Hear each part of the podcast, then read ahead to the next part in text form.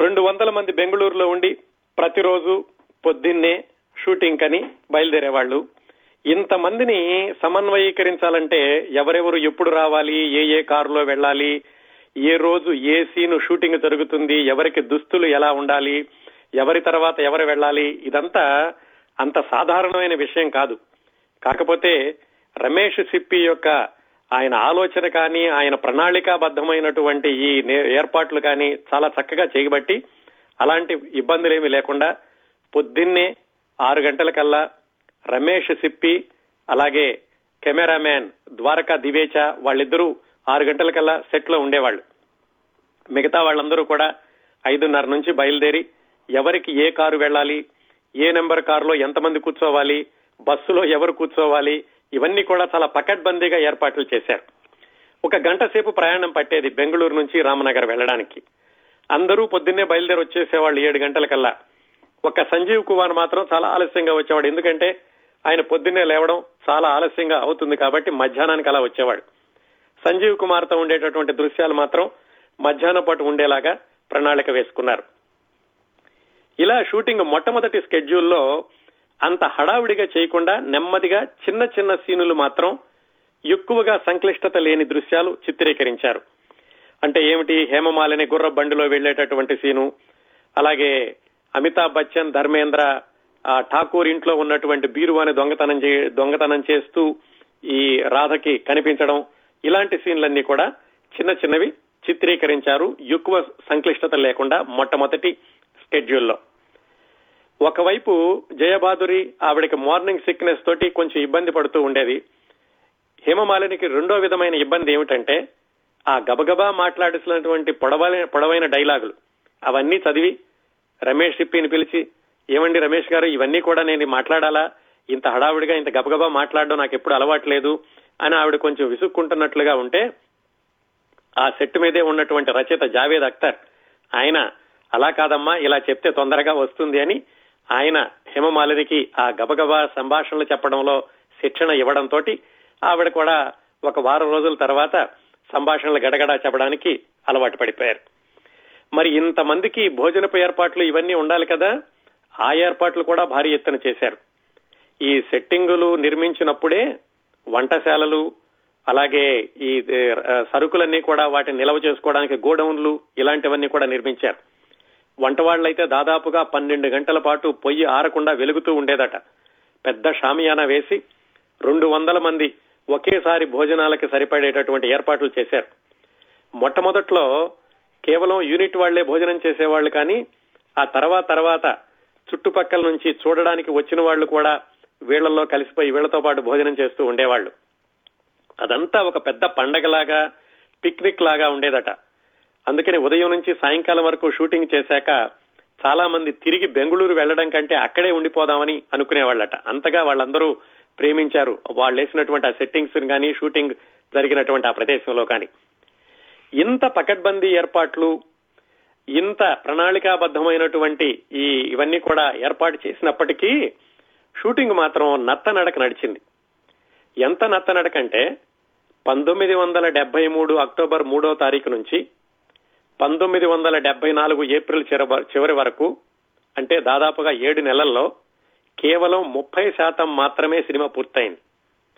మొట్టమొదటగా వాళ్ళు అనుకున్నది ఆరు నెలల్లో సినిమా పూర్తిగా పూర్తి చేద్దామని. అలాంటిది ఏడు నెలల్లో ముప్పై శాతం మాత్రమే అయ్యింది. దానికి కారణాలు ఏమిటంటే రకరకాల కారణాలు. ముఖ్యంగా రమేష్ సిప్పి వాళ్ళ నాన్న జీపీ సిప్పి ఎక్కడా రాజీ పడకూడదు. నాణ్యతా ప్రమాణాలు తగ్గకూడదు అనేటటువంటి ఒక సూత్రాన్ని పెట్టుకోవడంతో వాళ్ళు ఎంత ఆలస్యమైనా ఎంత డబ్బులు అవుతున్నా కానీ వెనకాడకుండా కావాల్సినటువంటి ఆ క్వాలిటీ వచ్చే వరకు కూడా షూటింగ్ను కొనసాగిస్తూ ఉండేవాళ్ళు. ఒకటి షూటింగ్ ఆలస్యం అవడం. రెండోది ప్రతి దృశ్యం కూడా రెండు సార్లు చిత్రీకరించాలి. ఎందుకంటే సెవెంటీ ఎంఎం లో ఒకసారి థర్టీ ఫైవ్ ఎంఎం లో ఒకసారి. ఇన్ని కారణాల వల్ల షూటింగ్ చాలా నెమ్మదిగా జరిగింది. కొన్ని ఉదాహరణలు చూస్తే చాలా ఆసక్తికరంగా ఉంటుంది. ఎందుకు ఆలస్యమైంది షూటింగ్ అనే దానికి? రెండు చెప్తాను. ఈ సినిమా మీ అందరికీ గుర్తుంది కదా? మధ్యలో ఈ గబ్బర్ సింగ్ రావడం అలాగే ఈ పోలీస్ ఆఫీసర్ యొక్క కుటుంబాన్ని చంపేసేసి వెళ్ళిపోవడం ఆ తర్వాత పోలీస్ ఆఫీసర్ రైల్లో నుంచి దిగి వచ్చి కుటుంబం అంతా కూడా అందరూ కూడా ఆ గబ్బర్ సింగ్ చేతిలో హతమై ఉండటంతో అతను కూడా గుర్రం మీద బయలుదేరి గబ్బర్ సింగ్ని వెతుక్కుంటూ వెళ్ళడం. ఆ దృశ్యం గుర్తుంది కదా? ఆ ఒక్క దృశ్యాన్ని అంటే గబ్బర్ సింగ్ రావడం వీళ్ళని చంపేయడం తర్వాత పోలీస్ ఆఫీసర్ రావడం గబ్బర్ సింగ్ కోసం వెళ్ళడం ఈ దృశ్యాలని ఇరవై మూడు రోజుల పాటు చిత్రీకరించారు. సాధారణంగా మామూలు సినిమాల్లో అయితే అన్ని రోజులు పట్టదండి అన్ని దృశ్యాలు తీయడానికి. ఈ సినిమాకి మాత్రం అన్ని రోజులు ఎందుకు పట్టింది అంటే ఆ షూటింగ్ ఆ దృశ్యం తీయడం ప్రారంభించినప్పుడు బాగా ఎండగా ఉంది. సరే ఎండలో తీయడం ప్రారంభించారు. ఒక రెండు మూడు రోజులు అయ్యాక ఎండపోయి పూర్తిగా మబ్బులు వచ్చినాయి మబ్బుల్లో ఒక రోజు తీశారు. మరి ఆ లైటింగ్కి ఈ లైటింగ్కి మ్యాచ్ అవ్వట్లేదు. ఈ రోజుల్లో అయితే డిజిటల్ ఇంటర్మీడియట్ అని కలర్ కరెక్షన్స్ అని ఎలాంటి వెలుతురునైనా సరే చీకటిగా మార్చడం చీకటిని వెలుతురుగా మార్చడం ఇన్ని గిమ్మిక్స్ చేయొచ్చు కానీ నలభై సంవత్సరాల క్రిందట కంప్యూటర్స్ లేవు. ఈ డిజిటల్ ఇంటర్మీడియట్ కలర్ కరెక్షన్ అనేటటువంటి ప్రక్రియలు లేవు. మొదటలో ఎండ ఉండి తర్వాత మబ్బులు వచ్చేసరికి ఆ కెమెరామెన్ అన్నట్ట ఈ మబ్బుల్లోనే చేస్తే బాగుంటుందండి. ఇది విషాదానికి సంబంధించినటువంటి దృశ్యం కదా. అందుకని మనం ఈ మబ్బులు ఉన్నటువంటి సీన్లే ఉంచుకుందాం వెలుతురున్నటువంటి సీన్లు తీసేద్దాం అని మళ్ళీ మొదలుపెట్టి అవన్నీ కూడా ఈ మబ్బులున్న రోజులు చిత్రీకరించారు. మరి ఎన్ని రోజులు ఉంటాయి మబ్బులు? మళ్ళా మూడు రోజుల తర్వాత మళ్ళీ ఎండ వచ్చేసింది. అంతేకాకుండా వీళ్ళు తీసేటప్పుడు ఆ మబ్బులతో కొంచెం గాలి కూడా వచ్చి పక్కన ఉన్నటువంటి ఎండుటాకులన్నీ ఎగిరి ఆ శవాల మీదుగా వెళ్ళడం. ఇప్పుడు చూడండి మీకు సినిమాలో కూడా కనిపిస్తుంది. ఆ దృశ్యం అనుకోకుండా వచ్చింది. దాంతో వాళ్ళు ఇది చాలా బాగుంది ఇలా విషాదంలో ఈ ఎండుటాకులు రావడం బాగుంటుంది అని ఆ తర్వాత పెద్ద పెద్ద ఫ్యానులు తెచ్చి గాలి లేనప్పుడు కూడా ఆ ఎండుటాకుల్ని వాళ్ళ మీదకి వచ్చేలాగా అలా దృశ్యాలు చిత్రీకరించడం మొదలు పెట్టారు మళ్ళా రెండోసారి ఎండ వచ్చినప్పుడు ఏం చేయాలి? మళ్ళా వెలుతురు మళ్ళా వెలుతురు కాకుండా నీడ ఉండాలి కదా? అందుకని ఆ చుట్టుపక్కల దొరికినంత తెల్ల క్లాత్ని కొనుక్కొచ్చి దాంతో పెద్ద గుడారం లాగా ఆ కుట్టేసి దాంతో మొత్తం ఆ షూటింగ్ జరిగే ప్రదేశాన్నంతటిని కూడా పైన కప్పి షామియానలాగా దాంతో ఆ వెలుతురుని తగ్గించి మళ్ళా షూటింగ్ చేశారు. ఇదిగో ఇన్ని సంక్లిష్టమైన పనులు చేయడంతో ఆ ఒక్క దృశ్యం ఒక దృశ్యం అంటే నాలుగైదు నాలుగైదు దృశ్యాలు ఉంటాయనుకోండి ఆ ఒక సీక్వెన్స్ మొత్తం ఇరవై మూడు రోజులు షూటింగ్ చేశారు. అది ఒక ఉదాహరణ. ఇంకో ఉదాహరణ ఎందుకు లేట్ అయింది అని చెప్పుకోవాలంటే ఇంకొక దృశ్యం దాదాపుగా గంటన్నర తర్వాత అనుకుంటా వస్తుంది సినిమాలో సాయంకాలం పూట అమితాబ్ బచ్చన్ వరండాలో కూర్చుని హార్మోనియం మౌత్ ఆర్గన్ వాయిస్తూ ఉంటాడు. దూరంగా జయబాదురి ఆ ఠాకూర్ ఇంటి వసారాల నుంచి వెళుతూ సాయంకాలం అయ్యేసరికి దీపాలు ఒకటొకటే తగ్గించుకుంటూ వెళుతుంది. మళ్ళా ఒకసారి చూడండి సినిమా. దృశ్యం అద్భుతంగా ఉంటుంది. ఆ ఒక దృశ్యం సినిమాలో ఒక నిమిషం పాటు కనిపిస్తుంది. ఒక్క నిమిషం పాటు కనిపించేటటువంటి ఆ దృశ్యాన్ని ఇరవై రోజుల పాటు చిత్రీకరించారు. దానికి కారణం ఏంటి? మళ్ళీ సహజ సిద్ధమైనటువంటి కాంతిలోనే తీయాలనుకోవడం. అది సాయంకాలం పూట జరిగే దృశ్యం కాబట్టి సాయంకాలం పూటే తీస్తే బాగుంటుంది అని సూర్యుడు అస్తమించి చీకటి వచ్చేటటువంటి ఆ మధ్యలో సాయం సంధ్యా సమయం ట్విలైట్ అంటారు. ఆ కొంచెం సేపట్లోనే ఆ దృశ్యాన్ని చిత్రీకరించాలి అని ప్రతిరోజు మూడు గంటల నుంచి కెమెరాలన్నీ సర్దుకోవడం జయబాదురిని అమితాబ్ బచ్చన్ని సిద్ధమని చెప్పడం సరిగ్గా సూర్యుడు అస్తమించగానే మళ్ళా వీళ్ళు షూటింగ్ మొదలు పెట్టడం ఏదో చిన్న చిన్న ఇబ్బందులు రావడం ఈలోగా చీకటి పడిపోవడం. ఆ విధంగా అది ఇరవై రోజులు పట్టింది. జయబాదురుని ప్రతిసారి కూడా నువ్వు అలా నడుస్తూ ఆ దీపాలు తగ్గించుకుంటూ వెళ్ళమని చెప్పడం డైరెక్టరు ఆవిడ కూడా ఒకసారి ఎందుకండి లాంగ్ షాట్లో ఉంటాను? ఏం కనిపిస్తుంది? మధ్యలో కెమెరాకి దోమలు అడ్డం వచ్చినాయి అని చెప్పి ఒకసారి ఇంకేదో అడ్డం వచ్చిందని చెప్పి ఇంకోసారి మళ్ళా మళ్ళా తీస్తున్నారు.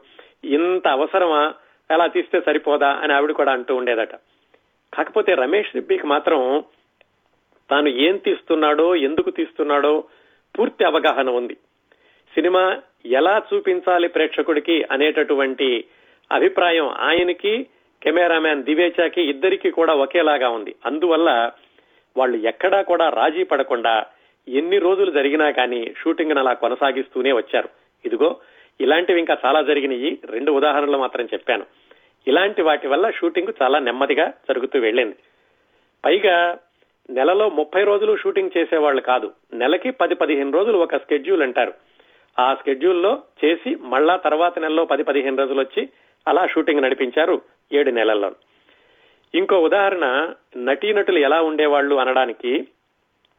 ఇందులో అంధుడైనటువంటి ఇమాం ఉంటాడు ఆ ఊళ్ళో. ఆ ఇమాం కొడుకు అతన్ని గబ్బర్ సింగ్ తీసుకెళ్ళి బెదిరించి చంపేసి అతని శవాన్ని గుర్రం మీద వేసి ఇంటికి పంపిస్తాడు. మీకు ఆ దృశ్యం గుర్తుండే ఉంటుంది. ఆ కుర్రవాడిగా వేసిన అతని పేరు సచిన్. ఈ సినిమా షూటింగ్ అప్పటికి అతనికి పద్దెనిమిది పంతొమ్మిది సంవత్సరాలు ఉంటుంది. చాలా అద్భుతమైనటువంటి నటుడు. అతను గుర్రం మీద శవం అయి వెనక్కి వచ్చాక ఆ శవాన్ని అమితాబ్ బచ్చన్ ధర్మేంద్ర ఇద్దరూ కలిసి కిందకి దించుతారు. ఆ దృశ్యం జరిగేటప్పుడు షూటింగ్కు ముందు టేక్ తీసుకోవడానికి కొద్ది నిమిషాల ముందు అమితాబ్ బచ్చన్ ఆ కురవాడు సచిన్కి చెప్పాడట చూడు నువ్వు అలా మామూలుగా ఉండొద్దు కొంచెం బెర్ర బిగుసుకున్నట్టుగా ఉండు. ఎందుకంటే వేలాడుతూ ఉంటే కనుక నిన్ను కిందకి దించడానికి మాకు కష్టమవుతుంది. అది కాకుండా నువ్వు చాలా దూరం నుంచి చాలా సేపు అయింది అతను చంపేసి నువ్వు గుర్రం మీద వచ్చావు కాబట్టి కొంచెం బెర్ర బిగుసుకుని ఉంటే బాగుంటుంది అని అమితాబ్ బచ్చన్ నెమ్మదిగా ఆ కుర్రవాడి సచిన్కి చెప్పాడు. అలాగేనండి అన్నాడు సచిన్. షాట్ మొదలైంది. టేక్ తీసుకుంటూ ఉండగా సరిగ్గా వాళ్ళ కిందకి దించుతుంటే ఆశ్చర్యపోయాడట అమితాబ్ బచ్చన్. ఎందుకంటే కరెక్ట్గా ఎంతవరకు బిర్రబిగుసుకోవాలో అంతవరకు మాత్రమే బిర్రబిగుసుకున్నాడు పూర్తిగా కట్టెలాగా అయిపోలేదు పూర్తిగా మామూలుగా వేలాడుతూనూ లేడు. కిందకి దించి ఆ షాట్ అయిపోయాక అమితాబ్ బచ్చన్ ఆశ్చర్యపోయి బాబు ఎన్ని రోజులుగా నువ్వు సినిమాల్లో చేస్తున్నావు? అని అడిగాట. అతను చెప్పాట నా చిన్నప్పుడు ఐదో సంవత్సరం నుంచి చేస్తున్నానండి అని. ఒకసారి ఆశ్చర్యపోయి అప్పటి నుంచి అమితాబ్ బచ్చన్ అతన్ని సీనియర్ నటుడి కంటే ఎక్కువ గౌరవం ఇవ్వడం ప్రారంభించాడు. కేవలం అతని వయసు పదిహేడు పద్దెనిమిది సంవత్సరాలు మాత్రమే. ఆ సచిన్ వయసు ఈ సంఘటన జరిగేటప్పటికి. ఇలా చిన్న చిన్న విశేషాలతోటి షూటింగ్ కొనసాగుతూ ఉండగా ఒకరోజు ఆ చుట్టుపక్కల గ్రామాల నుంచి నలుగురు ఐదుగురు కుర్రాళ్ళు వచ్చారు ఈ రమేష్ సిప్పిని కలవాలంటూ. అతను షూటింగ్ మధ్యలో ఉన్నాడు. మధ్యాహ్నం వచ్చారు వాళ్ళు. సరే చుట్టుపక్కల ఉన్న వాళ్ళు చెప్పారు ఆగండి ఆయన షూటింగ్లో ఉన్నాడు కలుద్దురు గాని అని. సాయంకాలం వరకు షూటింగ్ అయ్యింది. ప్యాకప్ చెప్పేశారు. రమేష్ ఇప్పి దాదాపుగా ఈ కుర్రవాళ్ళ గురించి మర్చిపోయాడు. వెనక్కి వెళ్ళిపోతాం అనుకుంటూ ఉండగా అప్పుడు యూనిట్ వాళ్ళు గుర్తు చేశారు. మీకోసం వచ్చారండి కుర్రవాళ్ళు. పది మధ్యాహ్నం నుంచి వెదురు చూస్తున్నారు అని. సరే ఎవరో అభిమానులు వచ్చి ఉంటారు చూడడానికి కదా అని.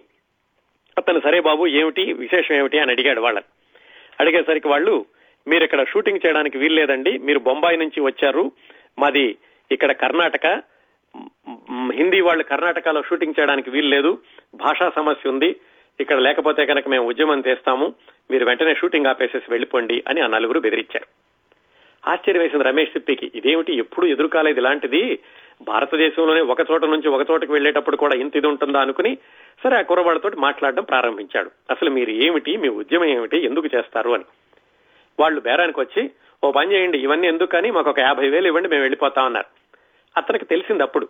వీళ్ళు ఏదో బెదిరించడానికి వచ్చారని. మీకు యాభై వేలు కదా నేను పైసా కూడా ఇవ్వను మీరేం చేస్తారో చేసుకోండి అంటే ఎందుకులేండి ఈ కబుర్లని కనీసం పాతిక వేలు ఇవ్వండి అన్నారు. ఆ విధంగా వాళ్ళు బేరం ఆడుతూ బేరం ఆడుతూ దిగొచ్చి చివరికి ఐదు వేలు ఇవ్వండి మేము వెళ్ళిపోతామన్నారు రమేష్ సిప్పికి ఏమిటంటే ఐదు వేలు ఇవ్వడానికి సమస్య కాదు కానీ ఇలా ఈ రోజు ఇస్తే మళ్ళా ఇంకొకళ్ళు వస్తారు అని చెప్పి ఆయనకి తెలిసినటువంటి పోలీస్ ఆఫీసర్ని ఒక దగ్గరికి ఫోన్ చేసి రప్పించి ఈ కుర్రవాళ్ళ సంగతి చెప్పి మొత్తానికి పోలీస్ ఆఫీసర్కి పట్టించారు. వాళ్ళు ఏదో ఒక చిన్న సైజు దొంగలు లాంటి వాళ్ళు. సో బెదిరించడానికి వచ్చి ఏమైనా డబ్బులు వస్తాయేమో అని వచ్చారు పోలీసులు తీసుకెళ్ళి వాళ్ళని జైల్లో పెట్టారు. ఇది జరిగిన నాలుగు రోజులకి నలుగురు ఐదుగురు పెద్దవాళ్ళు ఏడ్చుకుంటూ వచ్చారు ఈయన దగ్గరికి. అయ్యా క్షమించాలి వాళ్ళు మా పిల్లలేను. వాళ్ళు అల్లరితనంతో చేశారు ఆకతాయితనంతోనూ వాళ్ళు నిజంగా దొంగలు కాదు నేరస్తులు కాదు. దయచేసి వదిలేసేయండి. మీరు చెప్తే ఆ పోలీస్ ఆఫీసర్ వదిలేస్తాడు అని రమేష్ సిప్పిని బతిమాలారు. సరే రమేష్ సిప్పి కూడా జాలేసి ఆ పోలీస్ ఆఫీసర్తో చెప్పి వాళ్ళని విడుదల చేశాడు. ఇంకా దీని కొసమెరుపు ఏమిటంటే తర్వాత ఆ కుర్రవాళ్ళు వచ్చి ఈ యూనిట్లో సభ్యులుగా పనిచేశారు. మళ్ళా యూనిట్లో వాళ్ళకి సహాయం చేశారు రోజు వాళ్ళతోటే భోజనం చేశారు. అది ఒక సంఘటన జరిగింది. ఇలా షూటింగ్ జరుగుతూ ఉండగా ఇంకా మనం గబ్బర్ సింగ్ గురించి మాట్లాడుకోలేదు. అంజాద్ ఖాన్ వచ్చాడు కదా ఆయనకి విమానం ఆలస్యం అయ్యి మళ్ళా ఇక్కడికి రావడం అనేది మొట్టమొదటి రోజు అంజాద్ ఖాన్ షూటింగ్. ఈ మొత్తం షూటింగ్ మొదలైనటువంటి నెల రోజుల తర్వాత అంజాద్ ఖాన్తో షూటింగ్ చేరేటటువంటి సందర్భం అంటే సుమారుగా పంతొమ్మిది వందల డెబ్బై మూడు అక్టోబర్ చివరిలోనో నవంబర్ మొదట్లోనో వచ్చింది. ఆయన మీద తీసినటువంటి మొట్టమొదటి దృశ్యమే ఆయన సినిమాలో కనిపించేటటువంటి మొట్టమొదటి దృశ్యం. కిత్నే ఆద్మీతి అంటాడు కదా ఆ సంభాషణతోటే ఆయన మీద తీసేటటువంటి షూటింగ్ ప్రారంభించారు. చాలా ఉద్విగ్నంగా ఉంది అబ్జాద్ ఖాన్కి సెట్కి వెళ్ళేసరికి ఎందుకంటే ఎన్నో సంవత్సరాల నుంచి వేచి చూస్తున్నాడు. ఎన్నో సంవత్సరాల కలల పంట. ఇంత పెద్ద సినిమాలో ప్రతిష్టాత్మకమైన సినిమాలో ముఖ్యమైనటువంటి పాత్ర. స్టేజ్ మీద చాలా నాటకాలు వేశాడు. షేక్స్పియర్ నాటకాలు వేశాడు. ఎన్నో బహుమతులు అందుకున్నాడు. బంగారు పథకాలు గెలుచుకున్నాడు. కానీ సినిమాల్లో వేషం కోసం ఎంతో మంది తలుపులు తట్టాడు. ఎంతో మంది దగ్గర సహాయకుడిగా పనిచేశాడు. చిన్న చిన్న వేషాలు ప్రయత్నించాడు. ఇన్ని సంవత్సరాల తర్వాత కళ పండపోతోంది. అంత ఉద్విగ్నంగా సెట్లోకి వెళ్ళాడు. షూటింగ్ ప్రారంభమైంది. మొట్టమొదటి సంభాషణ ఎలాగో చెప్పాడు. ఆ తర్వాత దృశ్యం అతను కూర్చుని రాయి మీద జేబులో నుంచి తంబాకు తీసుకుని రెండు చేతులతో నలిపి నోట్లో వేసుకుని సంభాషణ చెప్పాలి. ఇదంతా కూడా సహజంగా ఉండాలి. అది అతని అలవాటు. జేబులో నుంచి తంబాకు తీసుకోవడం నలపడం నోట్లో వేసుకుని సంభాషణ చెప్పడం అనేది అతని అలవాటుగా ఉండాలి కానీ అది కృత్రిమంగా ఉండకూడదు. అక్కడ విపరీతంగా ఫెయిల్ అయ్యాడు. ఎలాగా? జేబులో నుంచి తంబాకు తీసుకుని చేతిలో నలిపేటప్పుడేమో పైకి చూసేవాడు కాదు. ఒకవేళ పని సంభాషణ చెప్పాలంటే నలపడం ఆగిపోయేది. పోనీ రెండు కుదిరితే ఆ రెండు చేతులు నలపడం అయిపోయాక ఎంతో ఆక్వర్డ్గా పక్కకు పెట్టేవాడు. ఇలాగా రెండు రోజులు ప్రయత్నించారు. నలభై ఒక్క టేకులు తీసుకున్నాడు. ఆ జేబులో నుంచి తంబాకు తీసి నలపడం మాట్లాడడం అనేటటువంటి సీన్ మాత్రం అవలేదు కెమెరామెన్ దివేచాకి రమేష్ సిప్పికి అసహనం రాలేదు కానీ ఇతను ఇంకా ఈ పాత్రలోకి ప్రవేశించలేదు అనిపించింది. పక్కకు పిలిచి చెప్పారు. చూడు బాబు నువ్వు ఎందుకో ఈ పాత్రలోకి ప్రవేశించలేకపోతున్నావు. ఈ నటన ఏమాత్రం సహజంగా లేదు. ఇలా కాదు మేము చూడదలుచుకుంది. మేము అనుకున్నటువంటి గబ్బర్ సింగ్ చాలా ఇదిగా ఉంటాడు అని చెప్పి అతనికి ఏం సలహా ఇచ్చారంటే ఒక పని చెయ్యి నువ్వు ఈ స్కెడ్యూల్లో వద్దు. ఈ దాంట్లో వదిలేసేద్దాం. నువ్వు రోజు ఆ డ్రెస్ వేసుకుని సెట్కు వచ్చి ఊరికే కూర్చో. కూర్చుని షూటింగ్ ఎలా జరుగుతుంది? మిగతా వాళ్ళు ఏం చేస్తున్నారో గమనించు చాలు. రెండో స్కెడ్యూల్లో చూసుకుందాం నీ పాత్ర అని చెప్పారు. ఆ రాత్రి హోటల్కి వచ్చి విపరీతంగా ఏడ్చేశాడు. ఎన్నో రోజులు ఎదురు చూసినటువంటి అవకాశం ఇలా అయిపోతోంది. మొదటి రోజునే ఫెయిల్ అయ్యాను. రెండు రోజులు నలభై టేకులు తీసుకున్నా కానీ ఓకే అవ్వలేదు. ఏడుస్తూ పడుకున్నాడు. అతనికి మద్యం తాగే అలవాటు లేదు. విపరీతంగా టీ తాగేసేసి ఇంటి దగ్గర పరిస్థితులు గుర్తు తెచ్చుకున్నాడు. వాళ్ళ నాన్న హాస్పిటల్లో క్యాన్సర్తో పోరాడుతున్నాడు. భార్య ఇంకా ఒక నెల వయసు ఉన్నటువంటి కొడుకు. వాళ్ళకి ఏం చెప్పాలి వెనక్కెళ్ళి? వాళ్ళందరూ కూడా తన మీద ఎన్నో ఆశలు పెట్టుకున్నారు. చక్కటి అవకాశం వచ్చింది. వాళ్ళకు కూడా ఇబ్బందులన్నీ తొలగిపోతాయి అని. అలాంటిది మొదట రెండు రోజుల్లోనే సెట్లో నుంచి బయటకు వచ్చేసి కేవలం ఖాళీగా కూర్చోమని చెప్పారు. ఆ రాత్రి వాళ్ళ ఆవిడకి ఉత్తరం రాశాట. ఏదో జరుగుతోంది పర్వాలేదు కొంచెం నాకు అనుమానంగా ఉంది కానీ చేస్తానులే పర్వాలేదులే కొనసాగుతున్నాను కొనసాగుతున్నానులే ఇలా అటు ఇటు కాకుండా ఉత్తరాలు రాస్తూ ఉండేవాడు వాళ్ళ ఆవిడికి. అక్కడి నుంచి ఏం చేశాడు? రోజు ఆ డ్రెస్ వేసుకుని సెట్టింగ్ వెళ్ళి వెళ్ళి ఖాళీగా కూర్చునేవాడు. సెట్లో ఏం జరుగుతోంది? మిగతా షూటింగ్ ఏం జరుగుతోంది అనేది. మరి డ్రెస్ వేసుకుని వెళ్ళడం ఎందుకు అంటే ఆ పాత్రలో జీవించినట్లుగా తను భావిస్తూ ఉంటాడని. ఆ డ్రెస్ను కూడా చోర్ బజార్ నుంచి ఢిల్లీలో చోర్ బజార్ నుంచి తీసుకొచ్చి ఆ డ్రెస్ వేశారు. అలా రోజు కూర్చునేవాడు ఆ స్కెడ్యూల్లో మాత్రం అతని మీద ఒక్క షాట్ కూడా తీయలేదు. రెండో స్కెడ్యూల్ మొదలైంది. ఇంకప్పటికీ మరి ఆయన ఏం ఆవహించిందో కానీ మళ్ళా రెండో టేక్లోనే ఓకే చేసేశారు. అక్కడి నుంచి ఇంకా సినిమా అయ్యే వరకు కూడా నిరభ్యంతరంగా నిరాటంకంగా నిరాఘాటంగా గబ్బర్ సింగ్ అంటే ఇలాగే ఉండాలి అనేలాగా నటించాడు. ఇంకెక్కడా కూడా ఫెయిల్ అవ్వలేదు. కాకపోతే ఈ మధ్యలో ఇది ఆయన మొట్టమొదటిసారిగా ఫెయిల్ అయ్యి మళ్ళా రెండో స్కెడ్యూల్లో మొదలవడానికి మధ్యలో చాలా కథ జరిగింది. ఏమిటంటే రమేష్ సిప్పి తెలుసో తెలియకో గాని పది మంది దగ్గర అనేవాడు. అనవసరంగా తీసుకొచ్చాం ఈ కుర్రాన్ని ఇతను చేస్తాడో లేదో అంతా కూడా పెద్ద పెద్ద నటీనటుల మధ్యలో ఇతను తీసుకొచ్చాం. ఏ కొంచెం ఇతను చేయలేకపోయినా కానీ సినిమా పాడైపోతుంది. నాకేదో బ్యాగేజ్ లాగా తయారయ్యేటట్టున్నాడు. బహుశా పంపించేయాల్సి వస్తుందేమో. ఇలాంటి మాటలు సన్నిహితుల దగ్గర అంటూ ఉండేవాడట. అందరూ విన్నారు చుట్టుపక్కల వాళ్ళు. ఈ రెండో స్కెడ్యూల్ మొదలైనప్పుడు కూడా గబ్బర్ సింగ్ చూసి అందరూ జాలిపడ్డారు. ఏముందలే రెండు మూడు రోజుల్లో వెళ్ళిపోతాడు ఈ సినిమాలో ఉండట్లే అని వాళ్ళు వెనకాల చెవులు కొరుక్కుంటున్నారు. ఆ నోట ఈ నోట ఇది సలీం జావేద్ కూడా తెలిసింది. అందులో తీసుకొచ్చింది సలీమే కదా? ఆయన రమేష్ ఇప్పి దగ్గరికి వెళ్ళి సరేనండి మీరు మా మాట విని మా భరోసాతోటి ఈయన సినిమాలో పెట్టుకున్నారు కదా? పోనీ ఒక పని చేద్దాం మీకు అంతగా నచ్చకపోతే పంపించేసేయండి. వేరే వాళ్ళని తీసుకుందాంలే అని చెప్పారు వాళ్ళు. ఈ విషయాలన్నీ కూడా అంజాద్ ఖాన్కి తెలిసినాయి. ఎప్పుడైతే తాను కాస్త స్థిరపడి రెండో స్కెడ్యూల్ నుంచి కూడా ఏమాత్రం ఇబ్బంది లేకుండా అభ్యంతరం లేకుండా షూటింగ్ కొనసాగి చిట్ట చివరి వరకు అయిపోయాక ఆయన మాత్రం ఈ సలీం జావేద్లు చెప్పినటువంటి ఆ మాటని జీర్ణించుకోలేకపోయాడు. తనకి జన్మనిచ్చింది వాళ్ళే తన సిఫారసు చేసింది వాళ్ళే. అలాంటిది వాళ్ళే మళ్ళీ మీకు ఇష్టం లేకపోతే తీసేసేయండి అని కూడా రమేష్ సిప్పితో చెప్పారు అని చాలా బాధపడి ఆ తర్వాత రోజుల్లో వాళ్ళిద్దరూ కూడా చాలా మంచి సినిమాలు రాశారు. అంజాద్ కూడా ఆ తర్వాత చాలా సినిమాల్లో వేశాడు కానీ ఇంకెప్పుడు ఆయన సలీం జావేద్లో రాసినటువంటి సినిమాలో నటించలేదు అంజాద్ ఖాన్. అందుకే ఇంతకుముందు ఒకసారి చెప్పుకున్నాం ఎప్పుడు కూడా మనుషులతో ఎవరి భవిష్యత్తు ఎలా మారుతుందో ఎవరి స్థితి ఎవరి స్థాయి ఎలా మారుతుందో చెప్పలేం. అందుకని చెప్పి అందరితో కూడా మంచిగా ఉండడం అనేది బాగుంటుంది అని పెద్దవాళ్ళు చెప్పేటటువంటి మాట. ఇదిగో ఇలాంటి సంఘటనలు కూడా చెబుతూ ఉంటాయి. అంతేకాకుండా ఈ అంజాద్ ఖాన్కి జరిగినటువంటి ఈ సంఘటనలో నుంచి నేర్చుకోగలిగిన పాఠాలు బోళ్ళని ఉన్నాయండి. బలహీనతలు ఉన్నప్పుడు అర్థం చేసుకుని దాన్ని అధిగమించాలి. పరిమితులు ఏమిటి అని తెలుసుకుని దాని నుంచి బయటకు రావడానికి ప్రయత్నించాలి. అలాంటప్పుడే విజయం చేకూరుతుంది అని ఇదిగో ఈ అంజాద్ ఖాన్ యొక్క సంఘటన చెబుతుంది. ఈ విధంగా నెమ్మది నెమ్మదిగా షూటింగ్ జరగడంతో పంతొమ్మిది వందల డెబ్బై మూడు అక్టోబర్ నుంచి పంతొమ్మిది వందల డెబ్బై నాలుగు ఏప్రిల్ వరకు కేవలం ముప్పై శాతం మాత్రమే పూర్తయింది. పంతొమ్మిది వందల డెబ్బై నాలుగు ఏప్రిల్ అయిపోయాక మేలో మళ్ళీ అందరూ సమావేశమయ్యారు రెండోసారి షూటింగ్ ప్రారంభించడానికి. అప్పుడు రమేష్ సిప్పికి ఇంకొక ఇబ్బంది ఎదురైంది. అదేమిటంటే జయబాదురి ఆవిడ అప్పటికి రెండు నెలల క్రితమే ప్రసవించారు. ఒక ఆడపిల్లకి జన్మనిచ్చారు. అందుకని ఆవిడ తల్లి అయి ఉన్నారు కాబట్టి ఆవిడ మొహంలో ఇంతకు ముందు ఆ విధవ కోడలు అలా ఉండాల్సినటువంటి హావభావాలు ఆ శరీరాకృతి అలా లేదు. దాంతో ఆయన చాలా కఠినమైనటువంటి నిర్ణయం తీసుకుని షూటింగ్ క్యాన్సిల్ చేసేస్తున్నాను.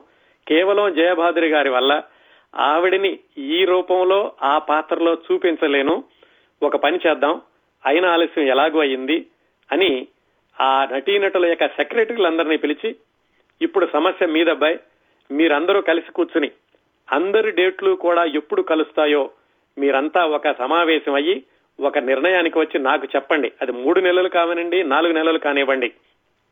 ఈసారి మళ్ళా మనం వచ్చినప్పుడు మాత్రం సినిమా పూర్తి చేసే మనం బొంబాయి వెళతాం అని ఆ సెక్రటరీల మీద భారం పెట్టి ఆ స్కెడ్యూల్ క్యాన్సిల్ చేశారు.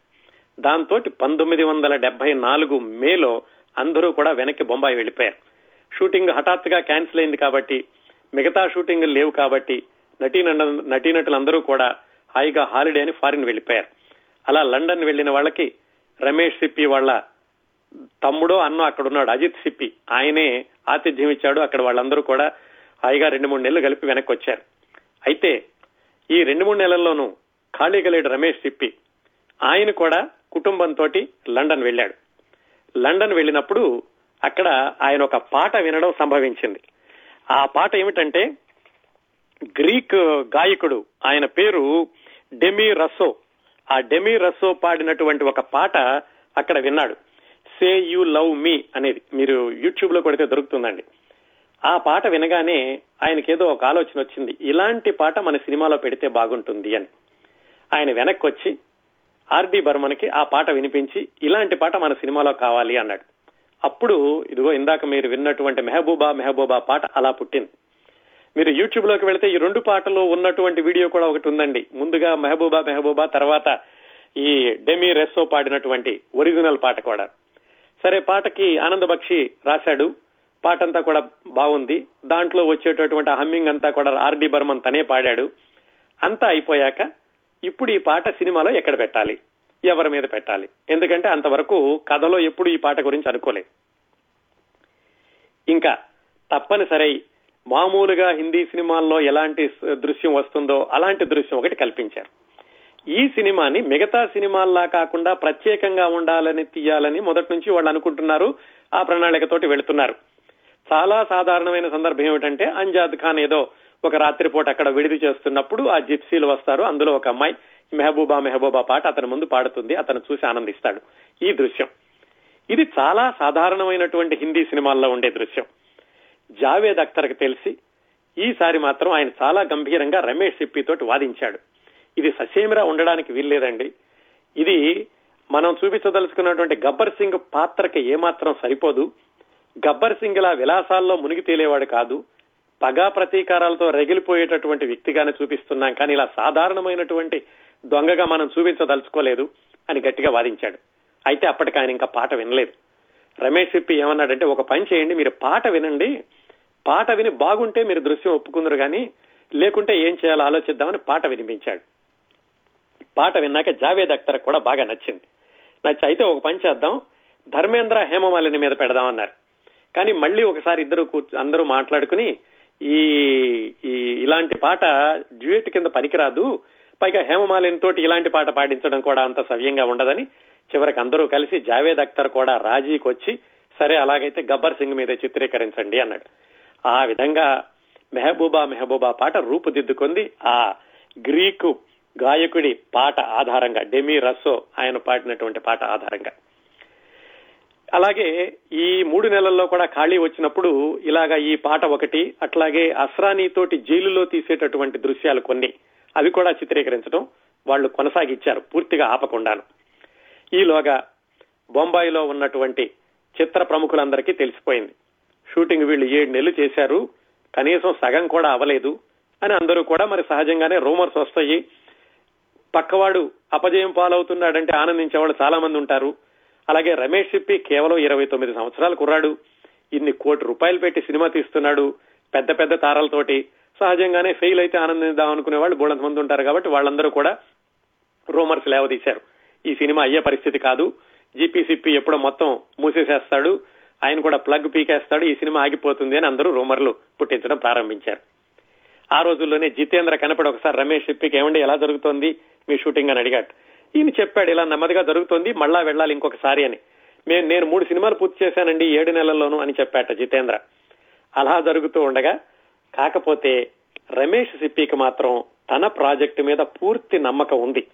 నాయకుడు అన్నవాడు ఎప్పుడూ కూడా పక్క వాళ్ళు చెప్పేటటువంటి మాటలకు బెదిరిపోకూడదు. తాను దేనిని నమ్మాడో దాన్ని నమ్ముకుని చివరి వరకు వెళ్ళాలి. అది జయమైనా అపజయమైనా సరే. మిగతా వాళ్ళ ముందు కూడా అతను తేలిక అవ్వకూడదు. అదే కరెక్ట్గా రమేష్ సిప్పి కూడా ఉంది. అందుకని ఎవరు ఎన్ని చెప్పినా కానీ ఆయన మొండిగా వినకుండా వాళ్ళ నాన్న కూడా అప్పుడప్పుడు విసుక్కున్నాడు. ఏమిట్రా ఈ తేడా ఈ ఆలస్యం ఏమిటి? ఇన్ని డబ్బులు ఖర్చు పెట్టడం ఏమిటి? అసలు నిజంగా సెట్ వేయడం మంచిదేనా? బొంబాయిలోనే తీస్తే సరిపోయేదే కదా ఎక్కడో చోట సెట్ వేసుకుని అని మాటలైతే అన్నాడు కానీ ఆపమని మాత్రం ఆయన ఎప్పుడు నిరుత్సాహపరచలేదు. మొత్తానికి ఇన్ని మార్పులు చేర్పులు జరిగాక పంతొమ్మిది వందల డెబ్బై నాలుగు అక్టోబర్లో మళ్ళీ సమావేశమయ్యారు. అప్పటికి అందరి డేట్లు కూడా కలిసినాయి. అందుకని డెబ్బై నాలుగు అక్టోబర్లో వచ్చి ఇంకా వాళ్ళు ఏమైనా సరే ఈసారి సినిమా పూర్తి చేసి కానీ వెళ్ళకూడదు అనుకున్నారు. ఈ మొట్టమొదటి విడతలో ఏడు నెలలు చేసినప్పుడు కొన్ని పోరాట దృశ్యాలు అలాగే కొన్ని పాటలు కూడా చిత్రీకరించారు.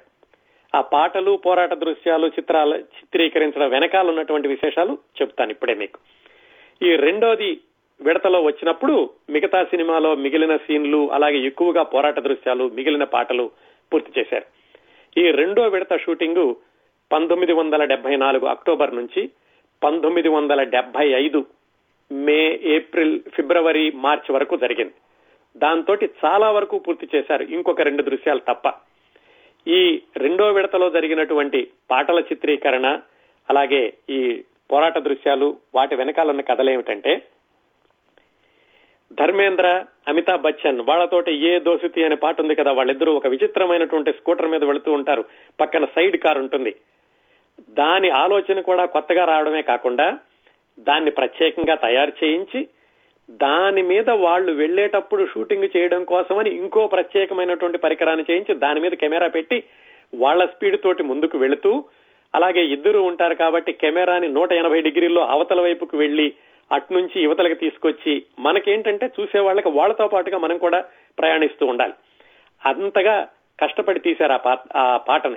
మనకేమీ తెలియదండి చూస్తుంటే చాలా బాగుంటుంది. వాళ్ళతో పాటే మనం వెళుతున్నట్టు ఉంటుంది. కానీ వెనకాల ఈ కెమెరామ్యాన్ పడేటటువంటి శ్రమ ఇంత ఉంటుంది.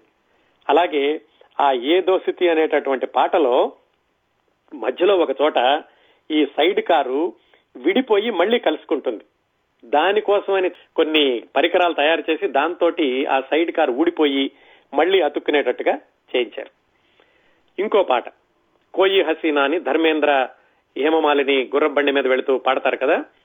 ఆ పాట చిత్రీకరణలో కూడా ఏం జరిగిందంటే ఒకరోజు ఆ పాట మీకు గుర్తుంటే గనక గుర్రబండి మీద వెళుతూ ఉంటే దూరంగా రైలు వెళుతూ ఉంటుంది. ఆ పాటలోని వాక్యాలు కూడా రైలు ప్రయాణంతో సంబంధం ఉండేలాగా మొదటి వాక్యాలు ఉంటాయి. అందుకని ఆ రైలు కనబడడం అనేది తప్పనిసరి. వీళ్ళు షూటింగ్ చేసే ప్రాంతానికి దూరంగా రైలు ఉదయం పూట ఒకసారి మాత్రమే వస్తుంది. అది కూడా ఏడు గంటల యాభై నిమిషాలకి. అందుకని ఈ పాటని ఏడు ఏడున్నరకు ప్రారంభించి ఆ రైలు వచ్చేటటువంటి సమయంలో కూడా తీసి ఆ తర్వాత కొనసాగించాలి. అలా చాలా రోజులు కొనసాగింది. చిట్ట చివరి రోజు ఆ పాట తీయడం. ఆ రోజు కూడా రైలు కావాలి. అంటే ఏడు యాభై కల్లా వీళ్ళు షూటింగ్ ప్రారంభించి మధ్యలో ఉండగా రైలు అటు రావాలి. దానికోసం ఏర్పాట్లన్నీ చేశారు. ఆ రోజుతోటి ధర్మేంద్ర హేమమాలిని బొంబాయి వెళ్ళిపోవాలి ఆ మధ్యాహ్నం ఫ్లైట్ ఉంది ఉదయం షూటింగ్ అవ్వాలి ఏడున్నర అయింది హేమమాలిని సిద్ధంగా ఉంది ధర్మేంద్ర సిద్ధంగా ఉన్నాడు ఇంకా కెమెరా ప్రారంభించాలి ఎందుకంటే ఏడు యాభై కల్లా రైలు వచ్చేస్తుంది. అప్పటికి హఠాత్తుగా తెలిసింది కంటిన్యూటీ డైరెక్టర్కి కంటిన్యూటీ పర్సన్ అని ఒక అతను ఉంటాడండి. అతని పని ఏమిటంటే కిందటి షాట్లో ఎవరెవరు ఏ దుస్తులు వేసుకున్నారు తర్వాత అదే షాట్ కొనసాగించినప్పుడు ఎలా ఉండాలి? అలాగే వాళ్ళ మేకప్ ఎలా ఉంది? తర్వాత కూడా అలాగే ఉండాలి. ఇవన్నీ చూసే వాళ్ళని కంటిన్యూటీ డైరెక్టర్ అని లేకపోతే కంటిన్యూటీ అసిస్టెంట్ అని అంటూ ఉంటారు. అప్పుడు కంటిన్యూటీ అసిస్టెంట్కి తెలిసింది హేమమాలిని అంతకు ముందంతా కూడా తల్లో పూలు పెట్టుకుంది. ఈ రోజు మాత్రం పూలు లేవు. కానీ రైలు వచ్చేసేస్తుంది. మధ్యాహ్నం వాళ్ళు ఉండరు. ఈ రోజు షూటింగ్ పోతే కనుక మళ్ళీ చాలా నెలల వరకు కుదరదు. ఎలాగైనా అతను కంగారు పడుతుంటే వాళ్ళు ఆ వంట కోసం వెళ్ళినటువంటి వ్యానులో నుంచి పూలు తీసుకురమ్మని ఎదురుగుండా ఎవరినో మోటార్ సైకిల్ పంపించి వాళ్ళతో ఆ పూలు తీసుకుని సరిగ్గా షూటింగ్కి అంటే రైలు రావడానికి ఇంకా పది నిమిషాలు ఉంది కెమెరా ఆన్ అవుతుంది అనుకుంటూ ఉండగా ఏడు నిమిషాల ముందు పూలు తీసుకొచ్చారట. అప్పుడు గబగబా ఆవిడకి పూలు అలంకరించి సరిగ్గా మళ్ళా షూటింగ్ మొదలు పెట్టారు కెమెరా రోల్ అవడం ప్రారంభించింది. రైలు వచ్చింది. కరెక్ట్గా ఆ దృశ్యం ముగిసింది. ఆ విధంగా ఆ పాటలో జరిగినటువంటి తమాషా సంఘటన అదొకటి.